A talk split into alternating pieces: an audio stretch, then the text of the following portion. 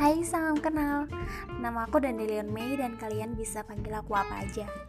Nah, tujuan aku bikin podcast ini karena aku pengen punya banyak teman sih buat ngebahas tentang semua hal yang kita punya, yang harusnya jadiin kita manusia yang selalu bersyukur dan lebih bahagia setiap harinya.